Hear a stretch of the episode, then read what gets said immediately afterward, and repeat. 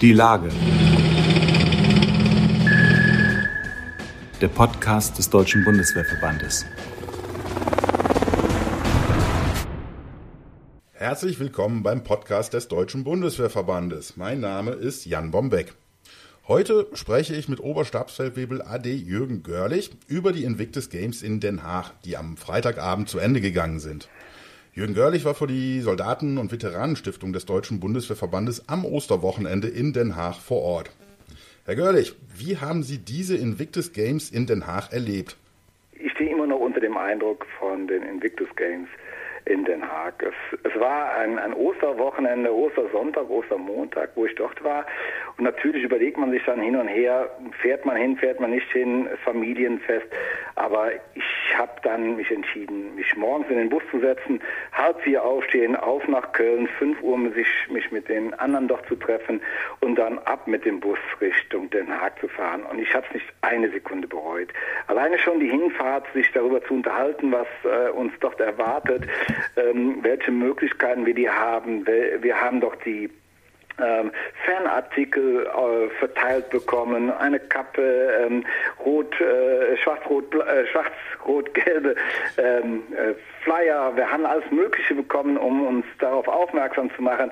Und ähm, und da war alleine schon die Busfahrt war schon voller Emotionen, als wir dorthin kamen. Und ja, dann äh, der Einstieg rein ins, mhm. ins Gelände, ähm, muss man dazu sagen, es ist der Süderpark gewesen, ein, ein riesiges Gelände von über 30.000 Quadratmeter, ähm, in dem äh, viele Sportarten möglich sind, von einem Stadion über eine Halle.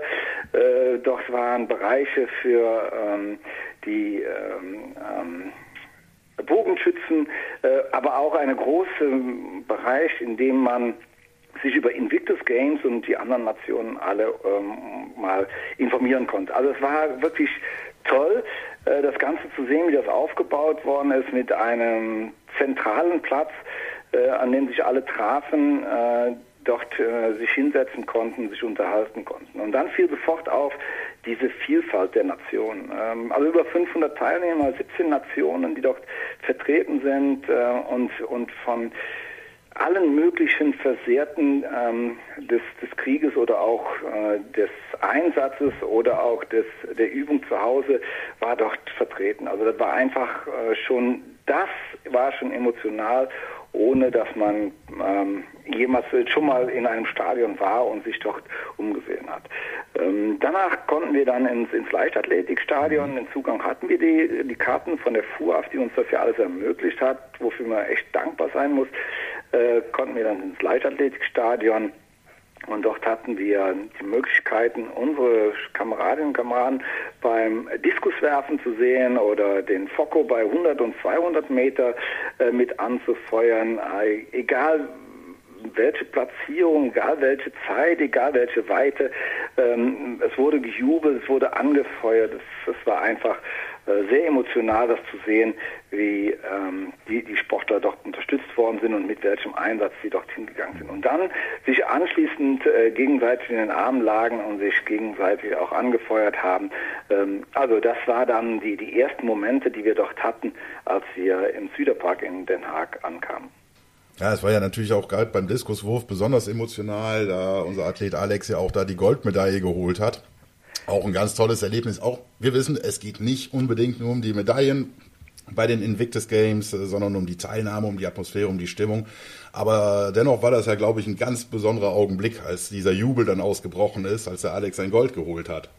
Ja, vor allen Dingen, wenn man äh, den Weg von, von Alex kennt, äh, von einer fast Unbeweglichkeit hin zu äh, Diskuswerfen, was ja eine sehr technisch hoch äh, basierte Sportart ist, auf, auf 32 Meter zu werfen. Also diese Entwicklung ist einfach Wahnsinn zu sehen, aber auch doch das drumherum. Äh, das war ein Iraker, äh, blind, mhm. ähm, wurde in den Ring geführt, äh, in den Wurfring geführt, positioniert, er streckte seinen Arm aus als Ziel.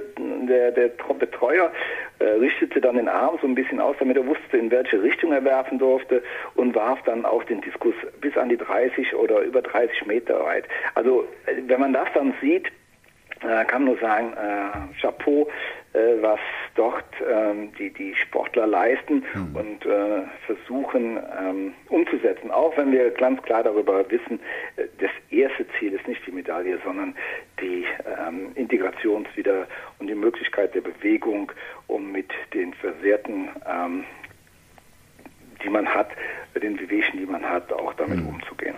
Ja. Ähm, also das war der, die Leichtathletik, aber es ging natürlich mhm. auch weiter, äh, dann rüber zum Bogenschießen und äh, wenn man sich was Bogenschießen ansieht, haben unsere Deutschen sich ein bisschen geärgert, weil sie auf anderen Bögen geübt haben, als die sie dann äh, zur Verfügung gestellt mhm. bekommen haben für den Wettkampf. Äh, deswegen ist es da nicht ganz so glücklich gelaufen für sie. Sie hatten sich da, glaube ich, mehr erhofft, aber auch das spielte nachher keine Rolle mehr, sondern man war einfach nur glücklich äh, miteinander äh, diesen Wettbewerb zu machen. Ähm, man hat gegen die äh, gegen Großbritannien ähm, äh, in, im Teamwettbewerb nachher gekämpft und da war dann wieder die Szene, die einem dann unter die Haut geht, wenn einer mit einem Arm Bogenschießen macht. Jetzt fragt man sich, wie macht man das mit einem Arm? Ganz einfach, man nimmt den Mund zur Hilfe, indem man den ähm, Ende des Pfeils in den Mund nimmt, den Bogen nach vorne zieht und den Mund öffnet und damit in die 7, 8, 9 oder sogar 10 trifft. Denn das hat dieser Kamerad aus Großbritannien gemacht und ähm, das zu sehen, wie er da ähm, mit umgegangen ist und wie andere ihm helfen, dass er das machen konnte, das war schon echt großartig.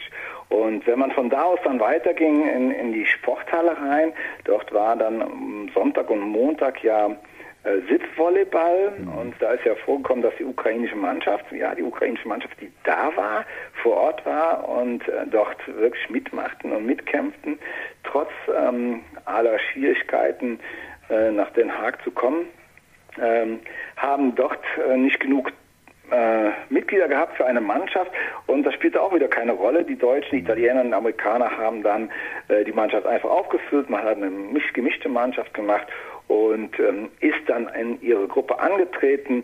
Und äh, das letzte Spiel, nachdem drei Spiele verloren gegangen sind, ist das letzte Spiel dann gegen Kanada gewonnen worden. Und man hat einfach mal für ein paar Minuten den Krieg vergessen, das Leid vergessen und konnte sich einfach nur freuen, äh, auch mit dem Wissen, dass der ein oder andere Kamerad, der auf dem Feld stand, äh, nächste Woche äh, gegebenenfalls wieder äh, beim ukrainischen Militär seinen Dienst versehen muss und im Krieg ist. Ja. Also das war äh, wirklich sehr, sehr emotional, das alles zu sehen und ähm, zu erleben.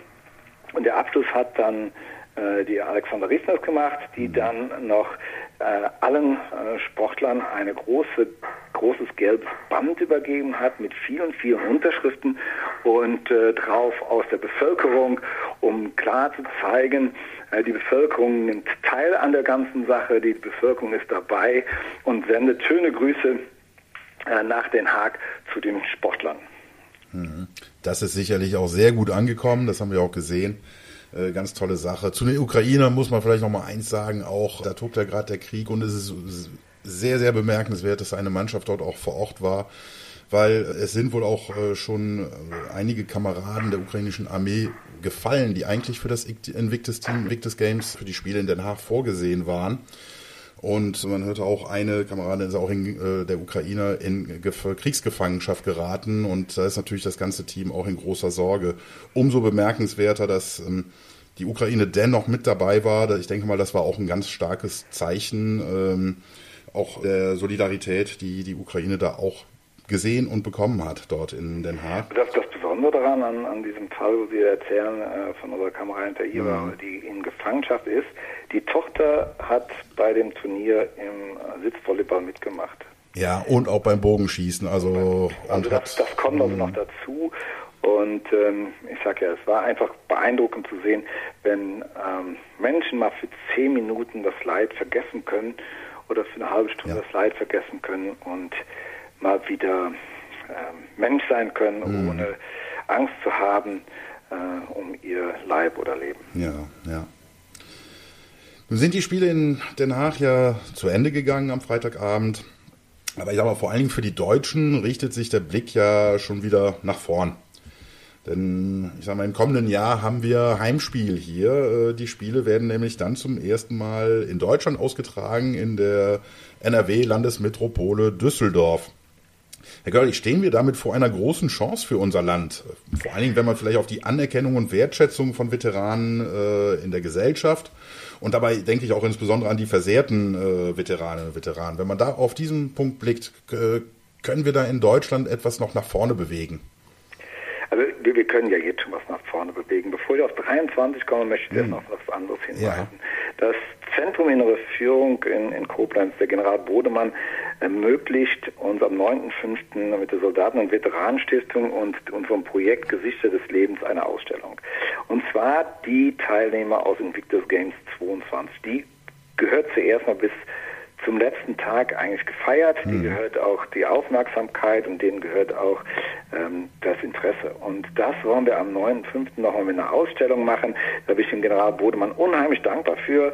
Mhm. Ähm, also am 9.5. beginnt das mit einer Eröffnung und vier Wochen lang sollen die Bilder dort zu sehen sein für alle Lehrgänge, für alle, die dort in dem Haus gehen. Und ähm, dort werden die, die Sportler nochmal die Chance haben, sich zu zeigen, auch nachdem die Spiele beendet worden sind. Damit kann man dann sagen, ist nochmal für uns als Soldaten- und Veteranenstiftung nochmal ein Abschluss geschafft worden für das Ganze und dann können wir auf 23 gucken, auf den September und dann nach Düsseldorf.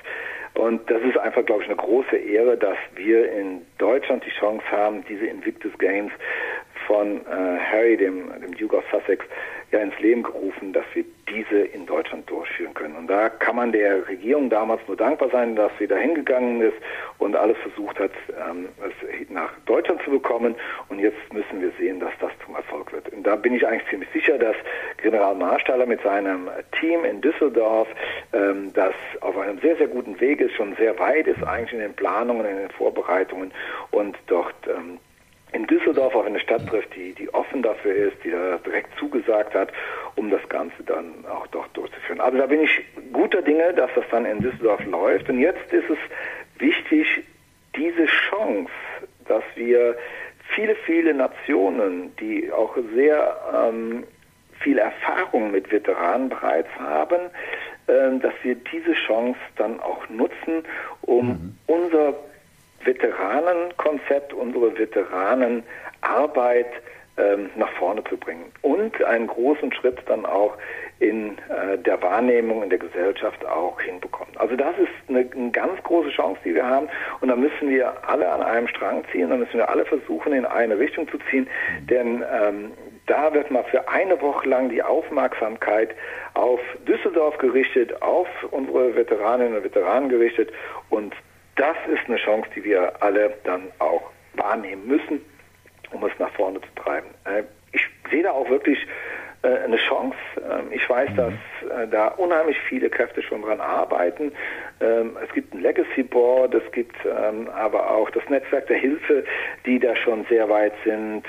Gestern konnte ich ja in, in dem Interview von Stefan Wüstorf hören, der, der Vorsitzende der FUAF, dass auch die mhm. schon in den Planungen sehr weit sind, was sie dort alles anbieten wollen. Also wir sind da wirklich auf einem guten Weg und jetzt heißt es auch ähm, ähm, politisch diese Sache aufzugreifen und äh, sie dann nach vorne zu treiben, sodass wir den Veteran ähm, so dann auch in der Gesellschaft weiter etablieren können.